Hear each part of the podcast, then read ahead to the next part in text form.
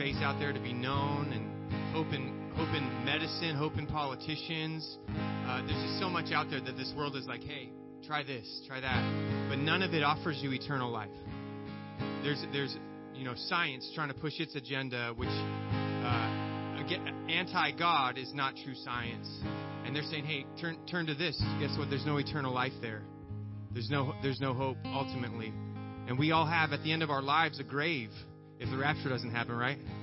And we need something for it to answer that. And Jesus Christ is the only one that offers us a certain hope beyond the grave. So don't let the world cause you to forget that with everything that's happening right now. We have a Savior that has risen from the dead. And because of that, because we have a living Savior, we have a living hope, a true hope. And that's, guys, that's why we sing and do what we do here. Not just because it's routine, it's just what you do on Sundays, but because we have a living hope in the risen Savior. Amen. So, Father, we do thank you so much for Jesus, for sending your Son to die for us. We're so grateful, Lord God, to come, to have the blessing of your Holy Spirit moving in our midst. We pray that you'd bless our time together. We ask this in Jesus' name. Amen. Amen.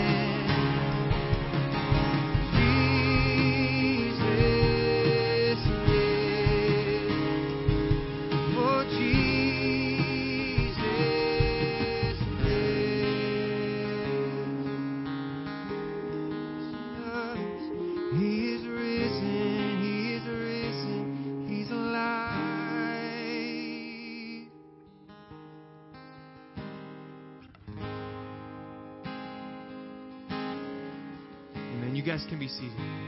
We continue to worship through this morning's tithes. And I've heard 1,000 stories of what I think you're like, oh, but I've tender whispers of love in the dead of the night, and you tell me that you're pleased and that I'm never alone. You're a good, good Father. It's who you are. It's who you are. It's who you are. And I'm loved by you. It's who I am. It's who I am. It's who I am.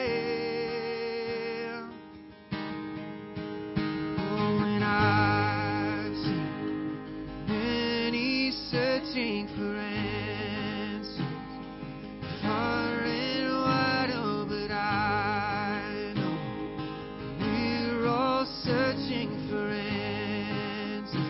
Only you provide, 'cause you know just what we need before we say a word. You're a good, good Father. It's who you are.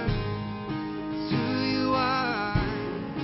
Who you are, and I'm loved by you. It's who I am. It's who I am.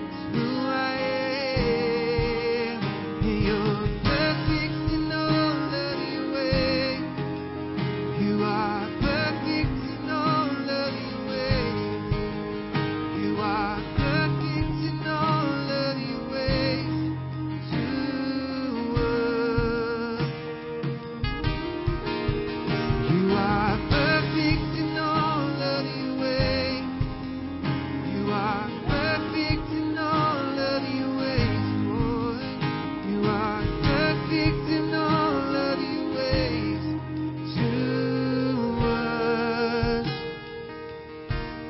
Oh, thank you, Lord, for your love, for your kindness. Oh, this love so undeniable, I can hardly speak. Peace so unexplainable, I can hardly think, and you call me deeper still as you call me. Deeper still as you call me, deeper still into love, love, love, love. You call, oh Lord, you call me deeper still, Lord, you call me deeper still, Lord, you call me deeper still in love. Come on, let's stand together, sing it to him. You're a good, good Father. It's who you are. It's who you are. It's who you are. And I'm loved by you. It's who I am. It's who I am. It's who I am. You're a good, good Father. It's who you are. It's who you are. Who you are, and I'm loved by you. Who I am,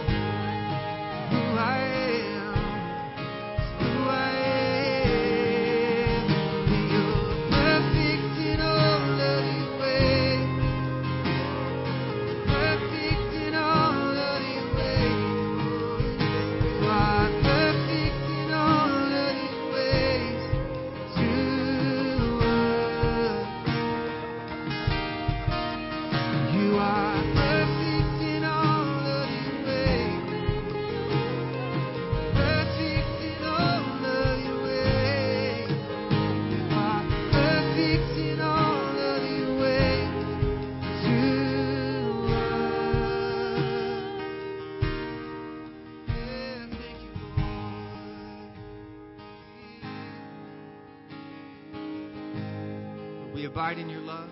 Your perfect love casts out all fear. Your good, good Father is who you are.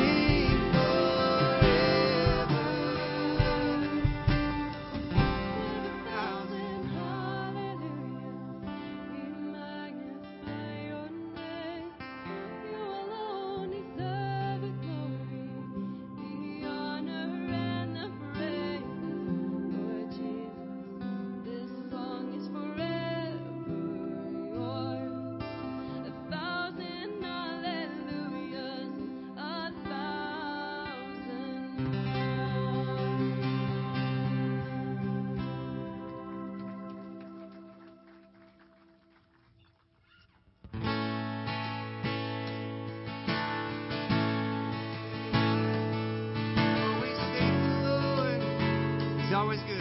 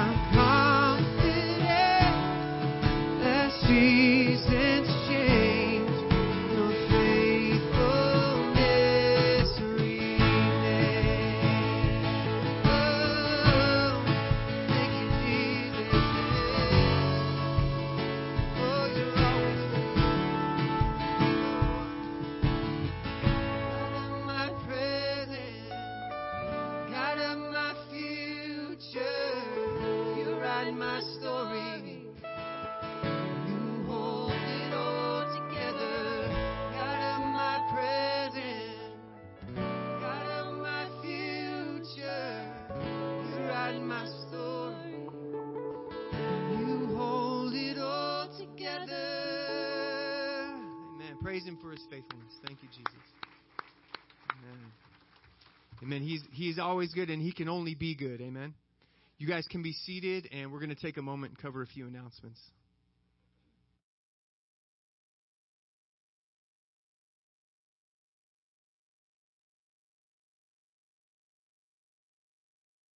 There we go. Good morning, church. Is anybody new here for the first time? Why don't you raise your hand so we can just welcome you and say hi? Anybody? Welcome, hi. Welcome over there. Welcome over there. We have a visitor's card in the back of the seats here. If you want to take one of those out and fill it out and turn it in, we'd love to get to know you a little bit better. And so just put it in the agape box in the back there or give it to one of the ushers. I'd love to get to know you as well. Well, welcome to Calvary. If you have your bulletins, let's take them out, go over a few things coming up this week. Left side of our bulletin is our weekly fellowship opportunities, and note on that, Tuesday's biblical citizenship class is going to be canceled this week. There's a big wedding going on or something like that, and so we're going to be moving it until the following week. And so for those of you that have been a part of that, it's been great. It will be the last class for that on that Tuesday evening. And then our men's study, we're not going to be starting that up till October 5th. But that brings us to the center section of our bulletin. And my daughter, Laura, has got an announcement to make with that. Where's Laura at? There she is.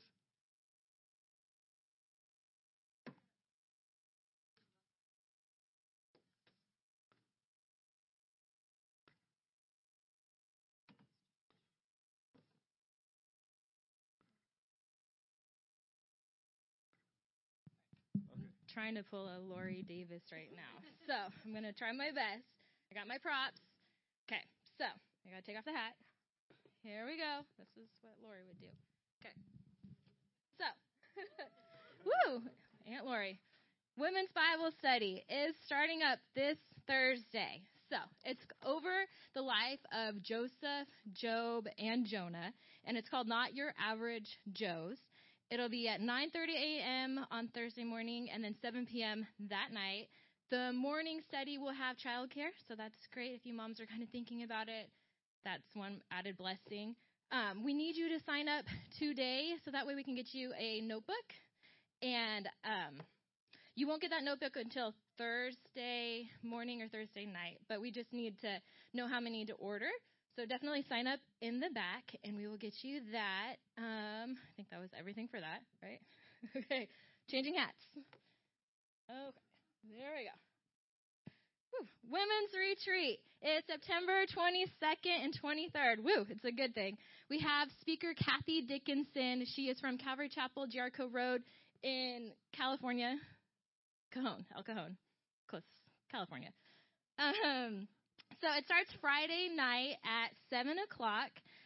We'll have cookies and fellowship time, too, which is always great. And then Saturday morning, it'll start at 9:30 a.m. We'll have breakfast and lunch that day. And we're actually going to have a coffee bar, too, with our barista, Wilson. So that'll be amazing. One more reason to come, right?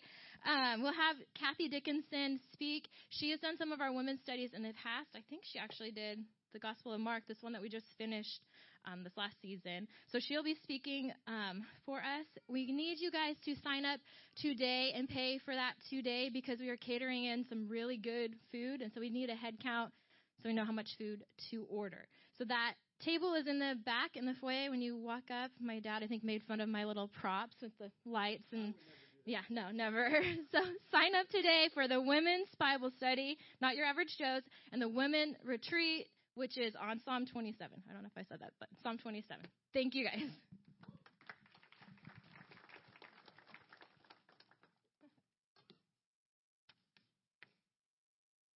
Thank you, Laura. Okay, we have the New Testament Greek class coming up September 18th. They talked to Pastor Bruce about that. Have that coming up. Convalescent Home Ministry meets next Sunday afternoon. Love to have you get involved with that. If you're not involved in ministry, this would be a great one to just minister to these folks. Ministry needs as a result of the growth of the ministry at Calvary. There's obviously needs for more servants. So if God's been laying on your heart to get involved, just see one of the pastors here. Would love to get you involved with that. And finally, a couple other things, saying goodbye. Next Sunday is Pastor Sean's last Sunday here at the church. And so everybody big, oh, bummer. God is doing some great and exciting things with him, and we've been blessed to have him here for a year and a half, and And it's been really, really great. He'll be back. His in-laws live here, and so he'll be back visiting. But we want to have just a special time next Sunday praying for them, their family. And then we're going to get a big old cake from Costco or Sam's Club. We'll have it in the kids' worship area. So just we can hang out and say our goodbyes and pray for them and just wish them the best. So that'll be next Sunday as well. And then one final thing. One of the greatest things that God did in my life next to my salvation is giving me my wife, Lisa. We've been married 45 years yesterday. And so it's just,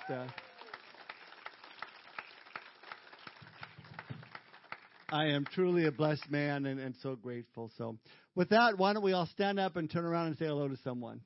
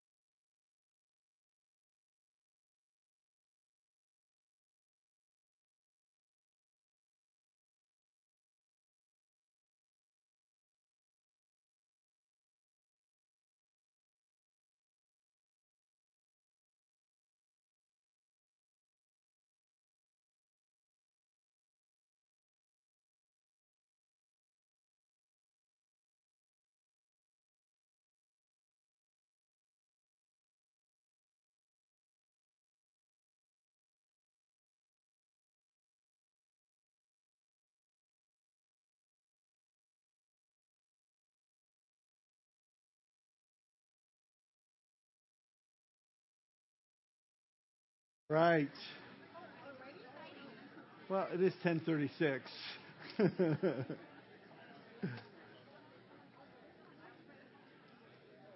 Listen, there's no saying you have to leave as soon as service is over. You guys can always hang out after service and fellowship and have a good time. But if we don't get started, it'll be way after. So, well, good morning again. We are now jumping back to where we left off before we did our series on what happens next. We are in the Gospel of Luke, and we left off with chapter 8. So that's where we're going to pick it up this morning. If you need a Bible, just raise your hand, and we'll get one right to your seat so you can follow along with us. Luke chapter 8, we're going to be looking at the first 15 verses.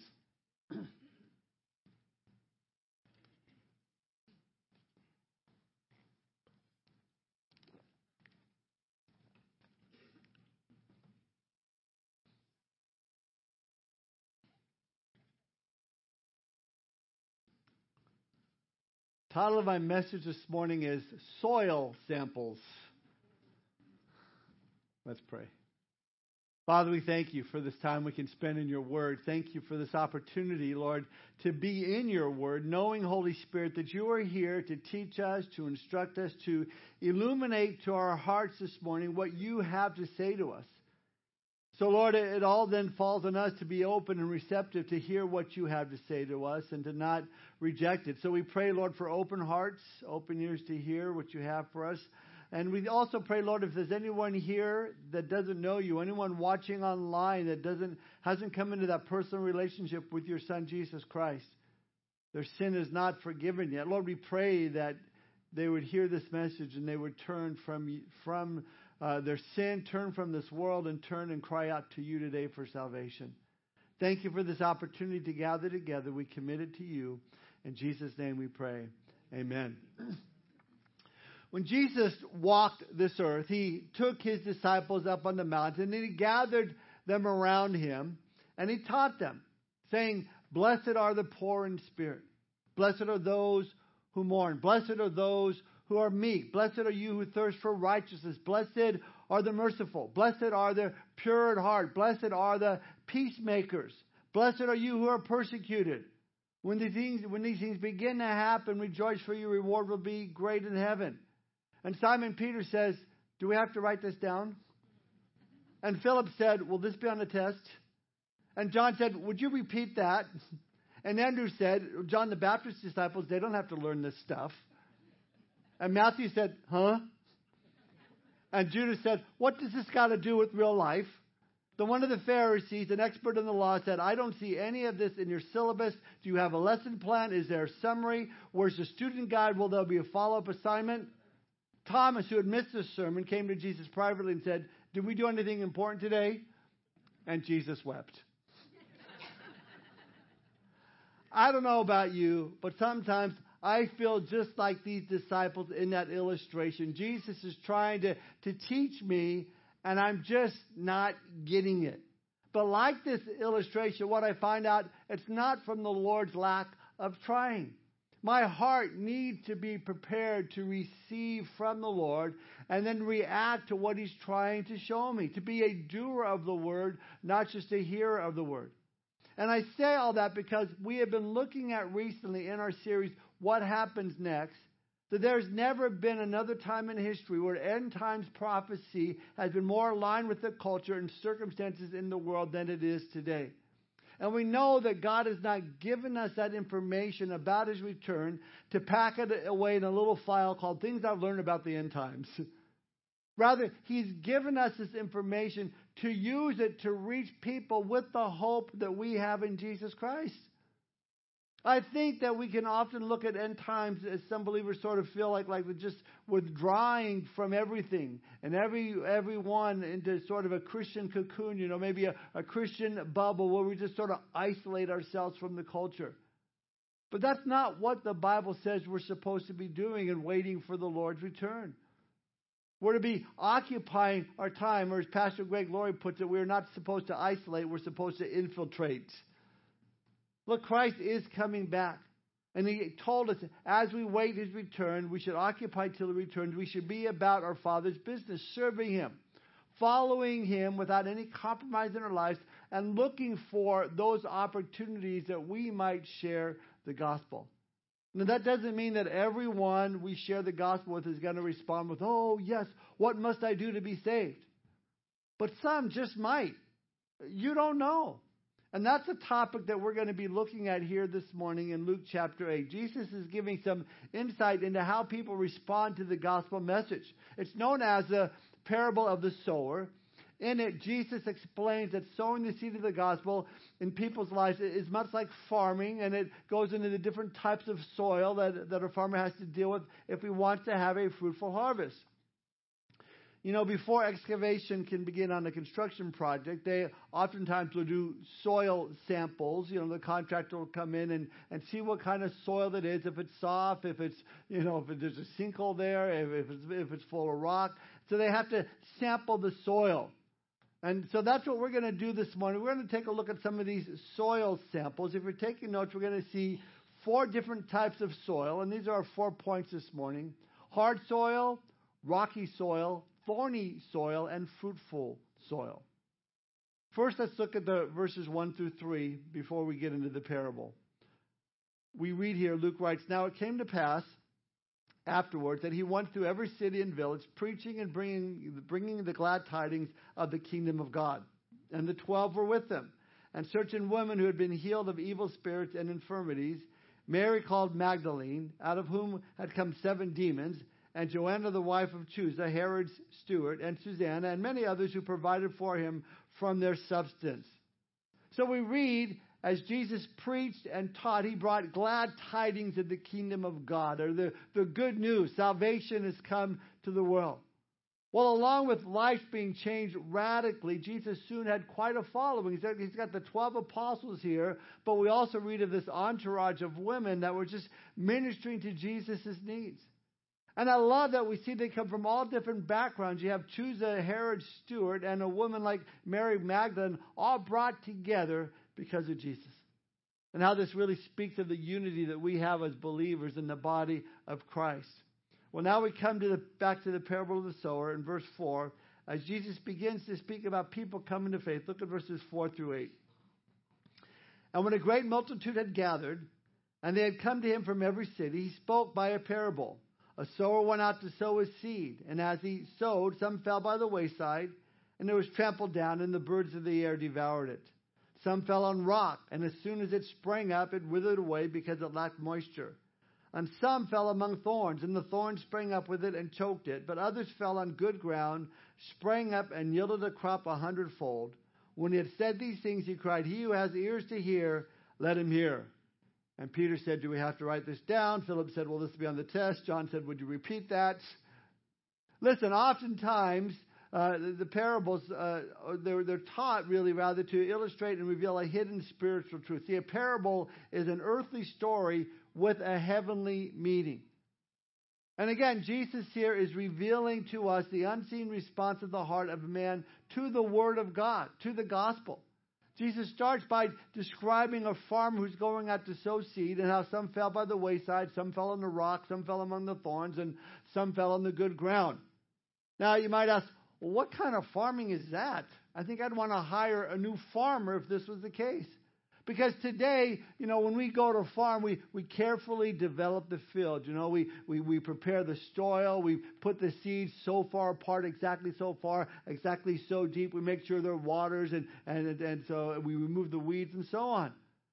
But you see, Jesus was speaking to those who were very familiar with first century farming. First century farmers would go out into the open field and just throw that seed all over the place, over here and over there, and just in this indiscriminate manner. And the reason Jesus uses this comparison is because this is the way the gospel should go out.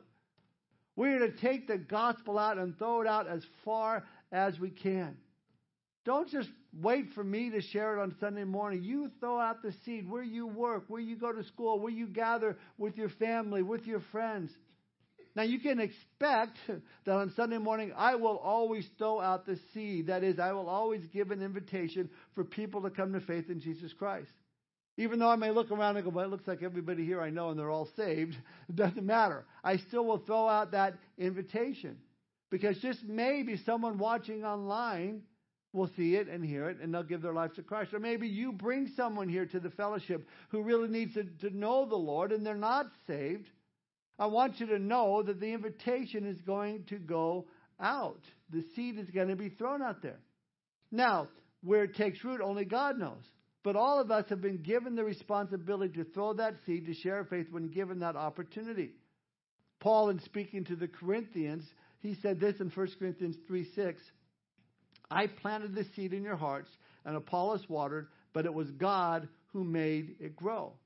See, this is what the parable of the sower is all about. It's our job to reach as many people as we can, scatter the seed as far as we can, so that we do our part, and then God will do his part. God will make it grow. Well, as Jesus tells his disciples this parable, they don't get it. So they come to him. Look at verse 9. Then his disciples asked him, saying, what does this parable mean? Verse 10, and he said to him, to you it has been given to know the mysteries of the kingdom of God, but to the rest it is given in parables, that seeing they may not see, and hearing they may not understand. And that's kind of an odd verse at first read, is it not? Seeing that they may not see, and hearing they may not understand. Why would Jesus teach in such a way as to conceal the truth? Well, simply put, because he will honor the wishes of every person. If a person doesn't want to see, then the Lord won't force his way upon him. Understand, Jesus could have spoken so powerfully, so persuasively, and argued so powerfully that people who didn't want to be converted would be converted even against their own will. But Jesus is not after conversion by force, but by choice. He honors man's free will. He says, if you don't want to know the truth, I will conceal my truth from you. But if you want to know me, I will show you to me. If you seek me, you will find me. So teaching through the parables provided a way that those who wanted to know the truth could receive it, while those who didn't want to know would be unable to receive it. Well, Jesus goes on now in verse 11 with the explanation, 11 to verse 15. Now the parable is this. The seed is the word of God. Those by the wayside are the ones who hear. Then the devil comes and takes away the word out of their hearts, lest they should believe and be saved. But the ones on the rock are those who, when they hear, receive the word with joy, and these have no root, who believe for a while, and in time of temptation fall away. Now the ones that fell among thorns are those who, when they have heard, go out and are choked with cares, riches, and pleasures of life, and bring no fruit to maturity. But the ones that fell on the good ground are those who, having heard the word, with a noble and good heart, keep it and bear fruit with patience. Now, I believe that we can apply this parable not only to those who hear the gospel for the first time, but to those of us that are saved. And when we dig into the Word of God, what soil in our lives that the seed is being planted in. Here, Jesus begins by describing the primary application. Now, this parable is this. The seed is the Word of God. Now, think about this for a minute. A seed is that which is alive, that which is active, that once you put it in the dirt, you add a little bit of water, it starts to move, it starts to react, it starts to grow. Peter touches on this subject in 1 Peter 1:23 when he says, having been born again, not of corruptible seed, but incorruptible through the word of God, which lives and abides forever. Over and over again, the Word of God, the Bible specifically refers to the Word as a seed that is planted. It's active. It's alive. Hebrews 4:12-13, for the Word of God is living and powerful and sharper than any two-edged sword, piercing even to the division of soul and spirit and then of the joints and marrow, and is a discerner of the thought and the intents of the heart. God also declares in Isaiah 55:11, so shall my word be that goes forth from my mouth. It shall not return to me void, but it shall accomplish what I please, and it shall prosper in the thing for which I sent it. See, there in Isaiah, and the writer of Hebrews gives us this picture of the word of God being active and being alive. As it goes out, it's going to accomplish what the Lord desires. It's not going to return void. It's powerful. So my encouragement to you, when you share your faith, share the Word of God. Share scriptures that you've hidden in your heart. Use the Word of God. Because they may get home from you talking with them and go, you know, he said this one thing and it's just sticking in my brain. And that's what the Word of God does. As the word is being spread, the message goes out. Even online, it goes out to the internet. Indiscriminately, the seed is being sown in cyberspace. Where it goes, nobody knows. But I'm confident that the seed of the Word of God is powerful, that it'll work in people's lives. You know, in many ways, it's like putting little time bombs in the lives of people. Some of them detonate immediately. Some of them don't blow up till later.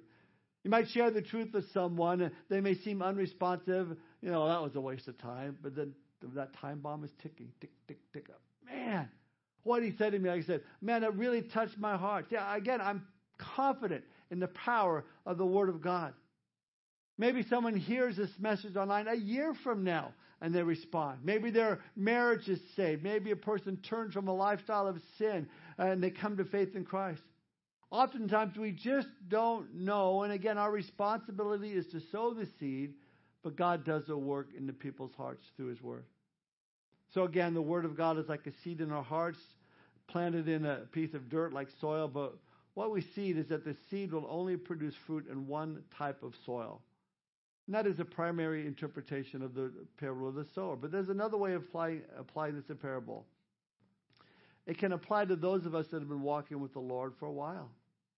These four soils can represent four different places in our own hearts as it relates to us hearing the Word and receiving the Word and allowing it to permeate our lives and produce fruit in our lives. How do we react when the Word of God is implanted in our lives? We're going to look at both this morning. This brings us to our first point, the hard soil. Look now at verse 11. Again, Jesus says, now the parable is this. The seed is the Word of God. Those by the wayside are the ones who hear. Then the devil comes and takes away the Word out of their hearts, lest they should believe and be saved. So the first thing we see is some of the seed went on the wayside. Now, waysides were the paths that were made through the fields where people would pass over to cross the fields back and forth. And this in turn would make that wayside very hard, very compressed over time. So this really illustration represents a person with a very hard heart. Maybe that hard heart's been walked on many, many times, taken advantage of over and over again. Maybe they've been hurt by too many so-called professed Christians who didn't act Christ-like. And now they carry those past experiences with them and associate the Lord with those bad experiences, and they're just resistant to the Word of God. And what happens is the seed never takes root with these people. They hear it, but they simply do not believe it. It's not as though they embrace or say, you're right, I want to believe in Jesus. No, they're just not interested. Sometimes, as we've seen, if you watch in the media, they're even hostile. They'll scream, they'll rant, they'll yell, they'll rave. They want nothing to do with your message about Jesus. It's interesting to me that those who claim to be the most open-minded are often the ones that are the most closed to the truth of the gospel. They say, I'm very open to what you have to say. I'm very liberal. I'm a seeker and open to anybody's point of view. Okay, well, here's what the Bible says. Oh, the what? No, not the Bible. No. I don't want to hear that. You need to be censored. Get off our college campus. You can't take that stuff here. I thought you were open. I am, but I'm not open to that. The ground is just too hard. They may hear preaching or teaching, but it just bounces off. They don't respond. Their hearts are too hard. So that when the word is presented to them, there's resistance.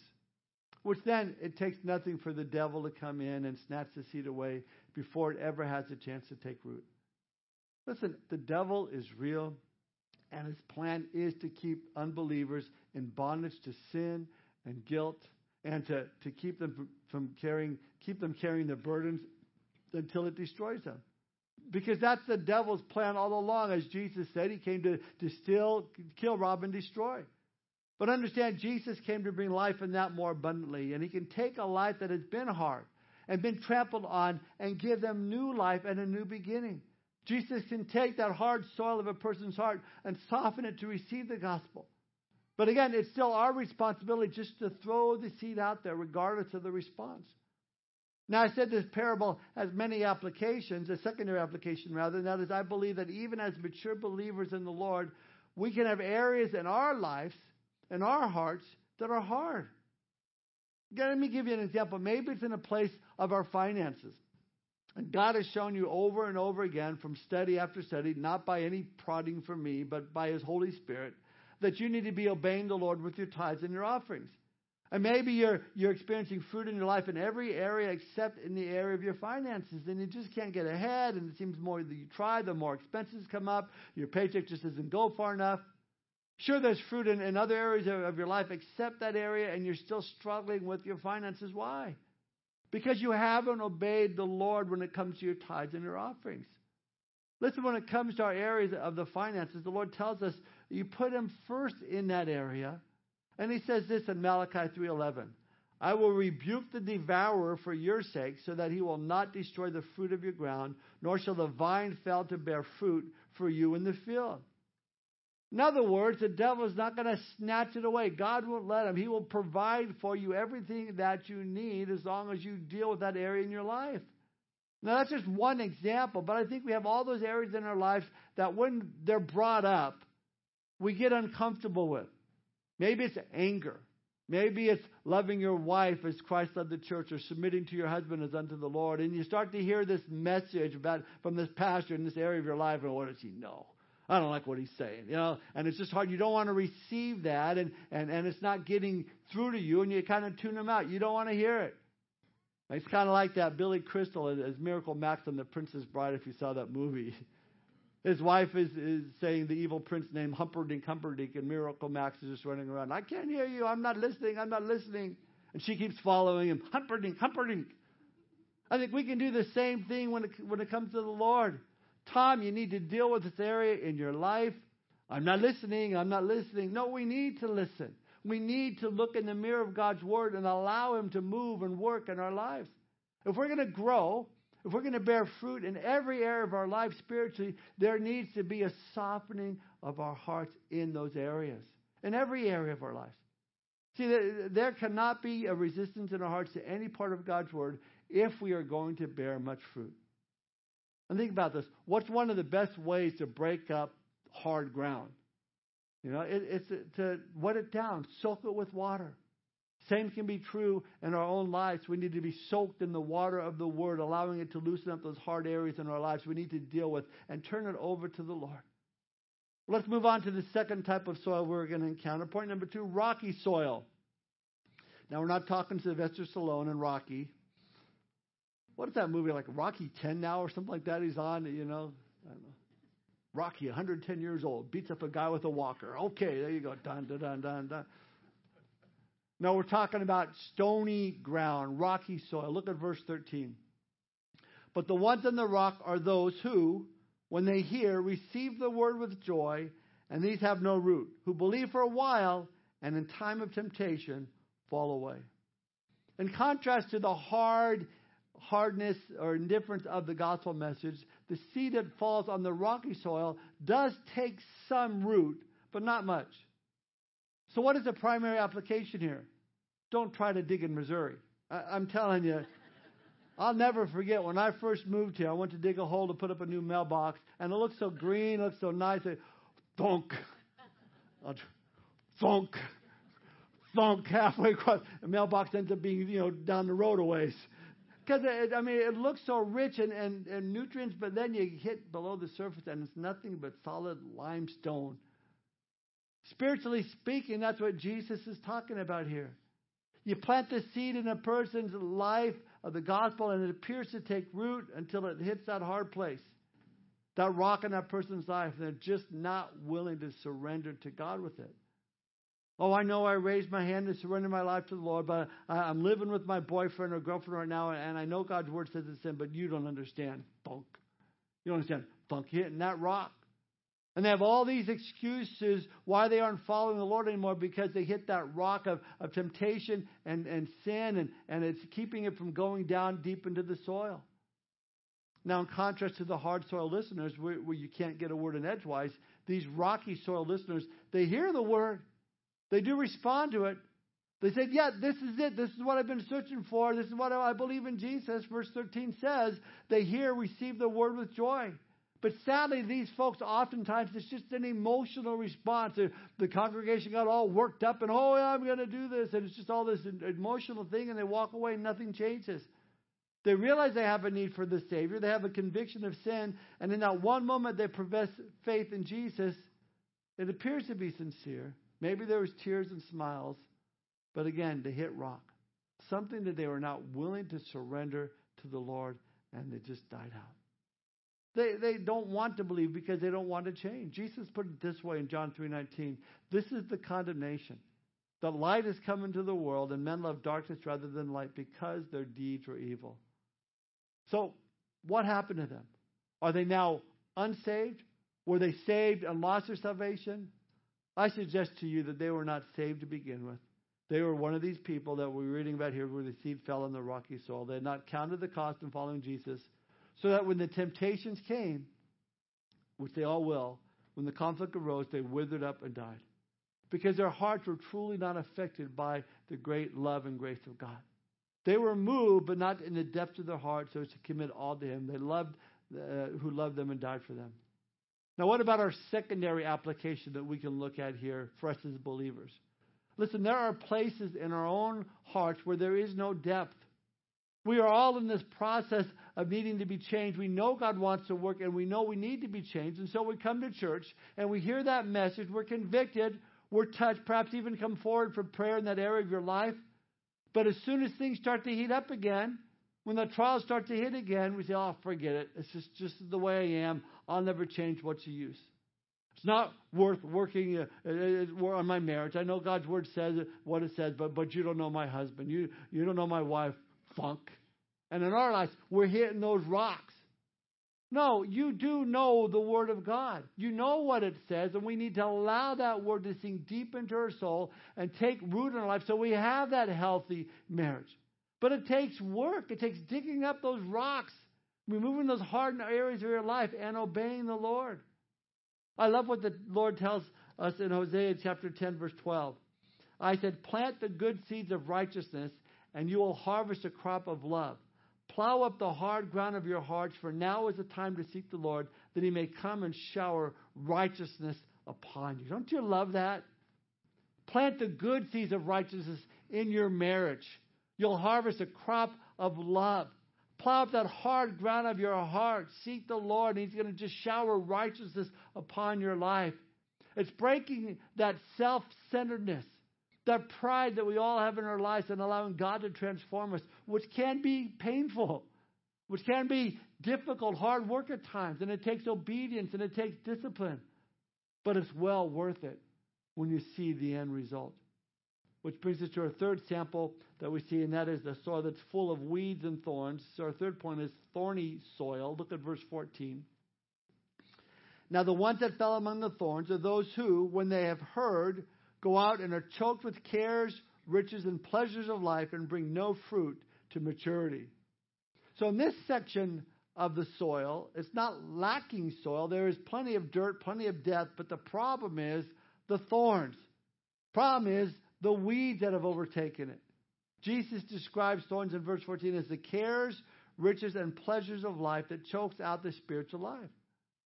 Now I want you to notice this third category is a gradual process.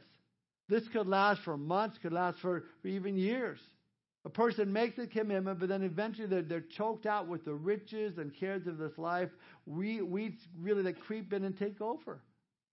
Now, for those of you that are gardeners, those of you that have your garden, you know that weeds don't burst from the ground and grab a hold of a healthy plant and then strangle it and kill it till it dies.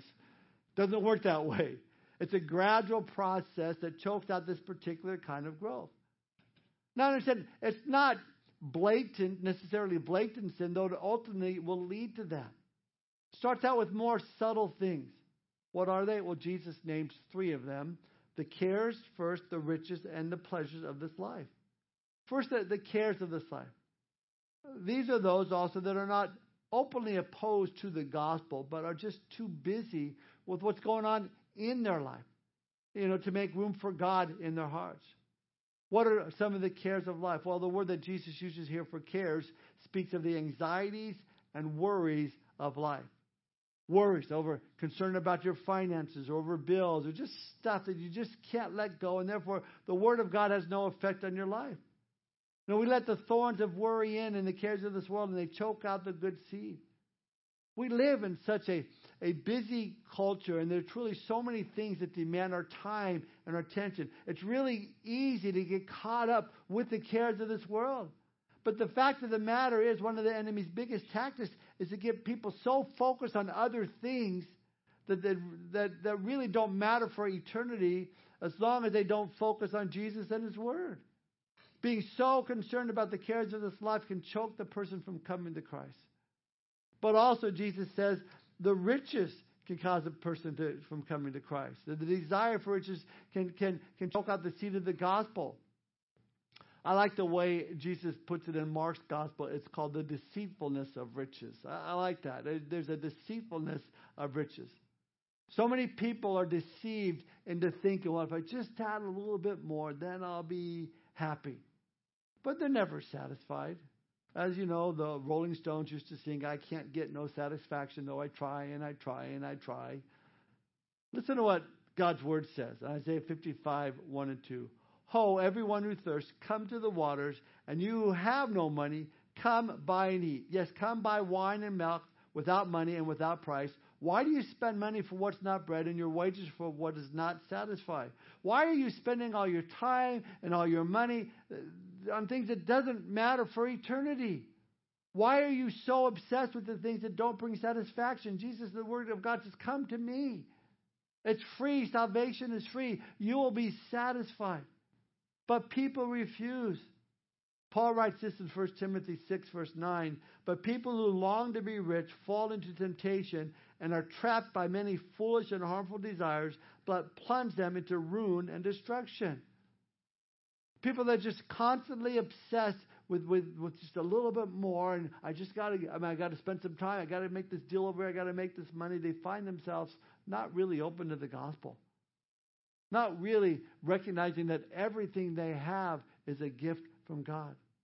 And sadly, many in the world today, money is their life. It's all about gaining just a little bit more, but they'll never be satisfied. Only when you come to the water, living water of Jesus, you'll find satisfaction. So the gospel is choked out by the cares of this life, the deceitfulness of riches, and then the third way that which the gospel is choked out, Jesus says, is through the pleasures of life. Listen, I believe that this is the type of soil that we have the most of in the United States. People love pleasure, and the Bible says sin is pleasurable for a season. The opportunity of fulfilling a person's fantasies of sin are all around like never before. I mean, you can indulge yourself down just about any type of sinful fantasy that you may desire. Any kind of experience that a person may desire is available online for a price. Pornography, the openness of our society, breakdown of moral values, has opened a door of opportunity for anyone to just indulge themselves in the flesh. And it's interesting that in the Scriptures, where in many places it speaks of the last days, that in every case you'll find that it really is an apt description of the day and age in which we live in. Look at this verse, 2 Timothy 3, verse 1 through 4, and see that it was written almost 2,000 years ago, but applies to us more today than ever before. Paul writes, but know this, that in the last days perilous times will come, for men will be lovers of themselves, lovers of money, boasters, proud, blasphemers, disobedient to parents, unthankful, unholy, unloving, unforgiving, slanderers, without self-control, brutal, despisers of good, traitors, headstrong, haughty, lovers of pleasure rather than lovers of God. This is right now. These are the people we are sharing the gospel with on a regular basis. Many in our world today, and why they don't come to faith in Christ, lovers of pleasure rather than lovers of God. Their lives are full of weeds or smoking it. I don't know. They have no time for God. You know, Mark's gospel, again, Jesus calls it the desire for other things that will choke out the Word of God from a person's life. What's a secondary way for us to understand this as believers? Well, we can hear the Word of God, and we can desire God to work in our life, but then we may get distracted with the pleasures of the world. Listen, there's nothing wrong with having pleasure. That is God-ordained pleasure, not the pleasure of sin. I believe that God has intended all of us to have pleasure. But when it comes before God And then means it has become your God, and that makes a very poor God to worship or serve. Now you may think, well, you know, that you don't do that, but I would never do that. But, you know, Jesus also said, where your treasure is, there is your heart also. So a good litmus test for us would be, what do you spend most of your time pursuing? What do you spend most of your time thinking about? Is it the Lord, or is it that vacation? Is it the Lord, or is it that new car, or that new house, or that new pool? Not that those things are bad in and of themselves, but how much time do you spend with the Lord, in communion with Him, in prayer and in His Word, compared to other pursuits? See, that is the real proof of our commitment. Jesus said this in Luke 16:13, "No servant can serve two masters, for either he will hate the one and love the other, or else he will hold to the one and despise the other. You cannot serve God and mammon." He said, "What will it profit a man if he gains the whole world and loses his soul?" What is it that means the whole world to you? I found it interesting. I read this recently, that a frog's optical field of perception is like a blackboard wiped clean, and the only image it receives are objects that directly concern him, such as his natural enemies or the food he needs for survival. So that frogs are never distracted by unimportant things, but only aware of the essentials of whatever may be dangerous to them. Unfortunately, they don't know that a flashlight in their eyes means they're about to be gigged, but that's beside the point. The point is, in the Christian life, we can become so distracted and preoccupied with the cares of this world that we don't even realize that we are. Our focus can become so cluttered with materialistic and insignificant things that we've lost perspective of the things that endure, the things that are important. That's why the psalmist prayed in Psalm 119, verse 37, "Turn away my eyes from looking at worthless things and revive me in your way." I love the prayer that's found in Proverbs 30, verse 8 and 9, and I like the way the New Living Bible puts it. "Oh, Lord, first help me to never tell a lie. Second, give me neither poverty nor riches. Give me just enough to satisfy my needs. For if I grow rich, I may deny you and say, 'Who is the Lord?' And if I'm too poor, I may steal and thus insult God's holy name." Do you see how important it is for us just to keep the main thing? Knowing Jesus Christ, making Him known. This brings us to our last type of soil, the fruitful soil. It's a fertile soil. It's a good stuff. It's a heart that's soft and ready to receive the good news of the gospel. Look at verse 15. "But the ones that fell in the good ground are those who, having heard the word with a noble and good heart, keep it and bear fruit with patience." Why does this person bear fruit? Because they recognize it's only through Jesus that they can bear any fruit in their lives in the first place. They see the weeds. They see the thorns. They see the rocks. They see all the sin in their lives, and they recognize they can't do anything to clean it up. Jesus alone can take care of the weed problem, the sin issue. And they invite Jesus to come into their lives. They receive the forgiveness of sin, and they choose from that day forward to live for Christ because they know just what Jesus has done for them and forgiven them of all their sin. Now, not that they don't from time to time have a weed pop up, but they recognize if they turn to Jesus, He'll give them the strength to overcome. The secondary application for us as believers, if it's good soil, then we will produce fruit. Jesus here says, "Having heard the word with a noble and good heart, keep it and bear fruit with patience." A noble heart speaks of honesty. It means being honest before God concerning your sin, concerning your reliance upon Jesus. A good heart is the result. It means an overflowing devotion to the Lord and self-abandonment. The word patient comes from the Greek word hupomone, which can also be translated spumoni. It's an Italian ice cream. No, it's hupomone means steadfast endurance. So why does this person bring forth fruit? Because they've allowed God's word to work in their life. Fruitful soil is made that way by the work of the gardener and our cooperation. You don't naturally have a receptive heart. You make it receptive. The stumps have to be uprooted, the weed growth pulled, and the burn so the new seed can be planted. God has to work in the soil of the human heart. We don't like it when the Lord comes along and says, "Hey, this boulder of sin's got to go. This weed of rebellion needs to be pulled up." This stump of disobedience needs to be removed. Something that we've allowed to take root in our lives. The Lord says, hey, we got to get this stuff out of here. I need this fertile and receptive soil for the seed of the Word of God to take place so there's massive fruit in your life. How does that happen? Jesus says in verse 15, they hear the Word and they keep it. They keep it. So important. Hearing is not enough. It's how we hear. In Matthew's gospel, again, in the same parable, says they hear the word and understand it. It's not just hearing audibly. It's understanding it. It's grasping it. It's applying it. Then the fruit comes. Again, Matthew's version of the same parable points out that they bring forth fruit 30, 60, even 100 times as much as been planted. So we've looked at 4 different soil samples. But what makes the soil so different? I don't think we can fully answer that since we're talking about the human heart. The farmer, he can't tell where the rocks are buried. He can't tell where the roots of weeds are going to spring up. We can't see below the surface of a person's heart. But a word that God spoke to Jeremiah might encourage us through Jeremiah. Jeremiah 4, verse 3 and 4. For thus says the Lord to the men of Judah and Jerusalem, break up your fallow ground and do not sow among thorns. See, God saw their hearts, and as hard and crowded, just like the hearts described in the parable of the sower, God appealed to them, to their hard and crowded hearts. Now, in God's appeal, it's also God's enabling. If he asks you to break up the hard, crowded soil of your heart so you can receive the word of God, he gives you the power to do so.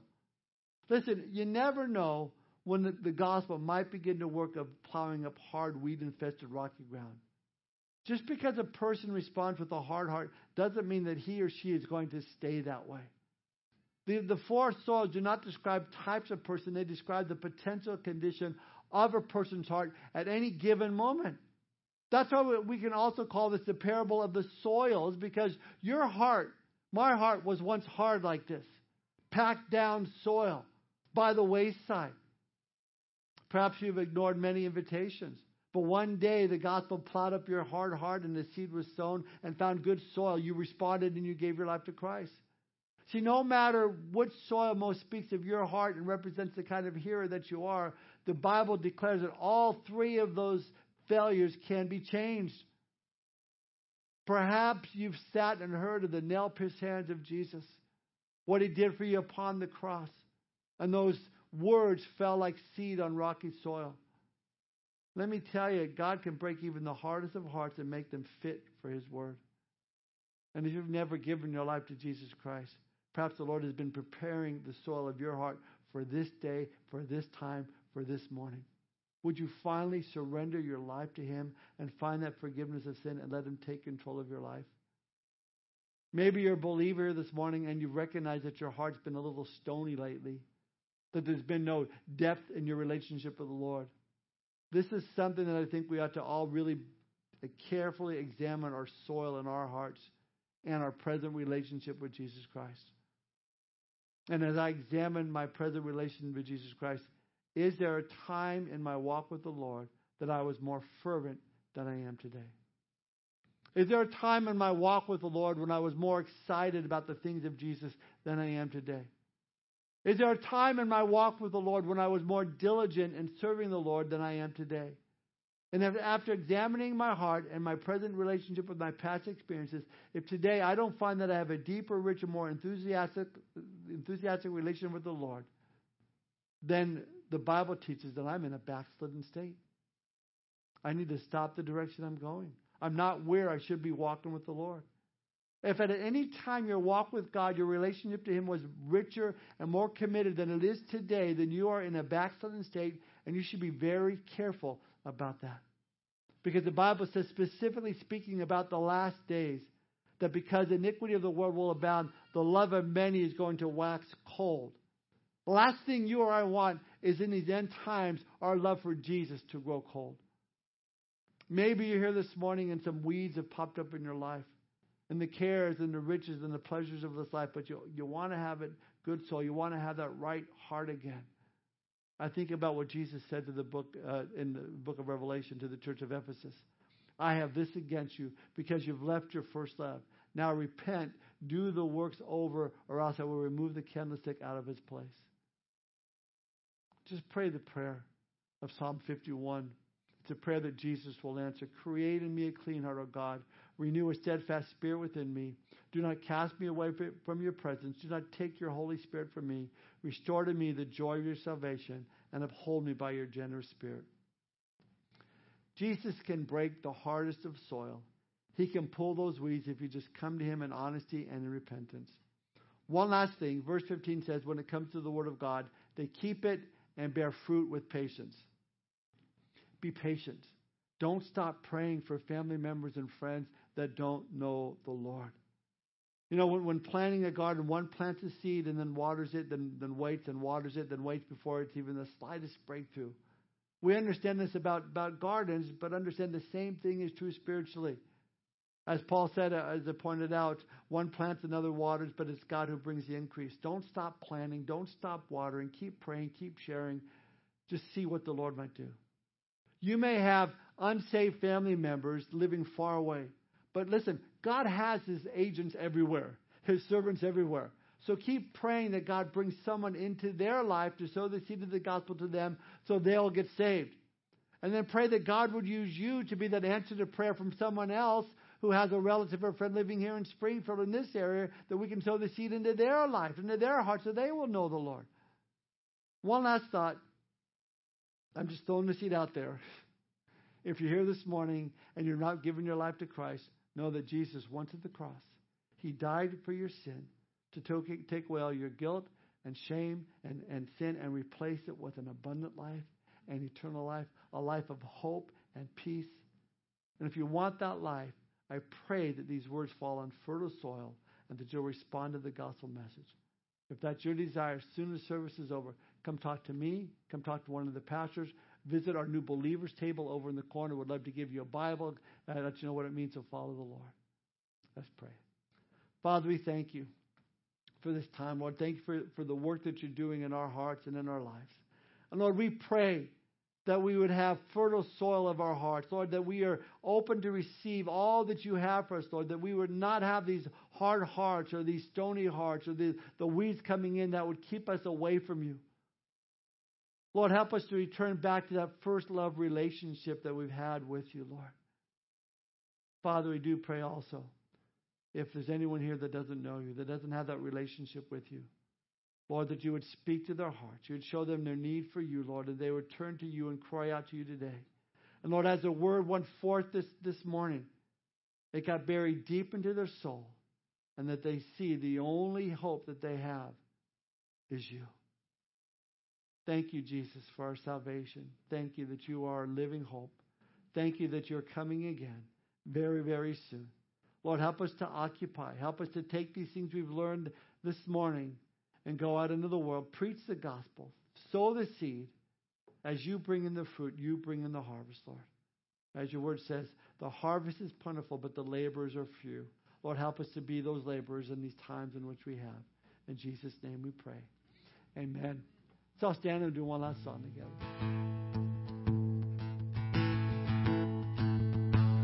To every battle, every heartbreak, every circumstance, Lord, I believe you are my fortress, you are my portion, you are my hiding place. I believe you are the way, the truth, the life. I believe you are the truth, the light. I believe every blessing, every promise, every breath I take, Lord. I believe that you are provider, and you are protector, you are the one I love.